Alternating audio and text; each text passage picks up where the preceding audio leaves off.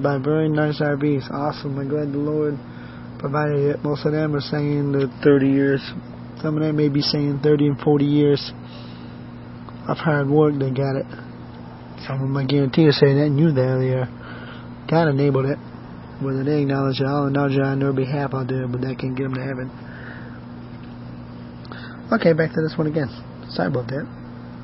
There may be multiple messages on this one too. Um, I'll gladly, you send me an email, you can email me through Facebook. My email address is on there. Um, you may email me, and I will email you, gladly email you a copy publicly. A goals list that I wrote approximately in the 80s. I forget to date it. Forgive me for that.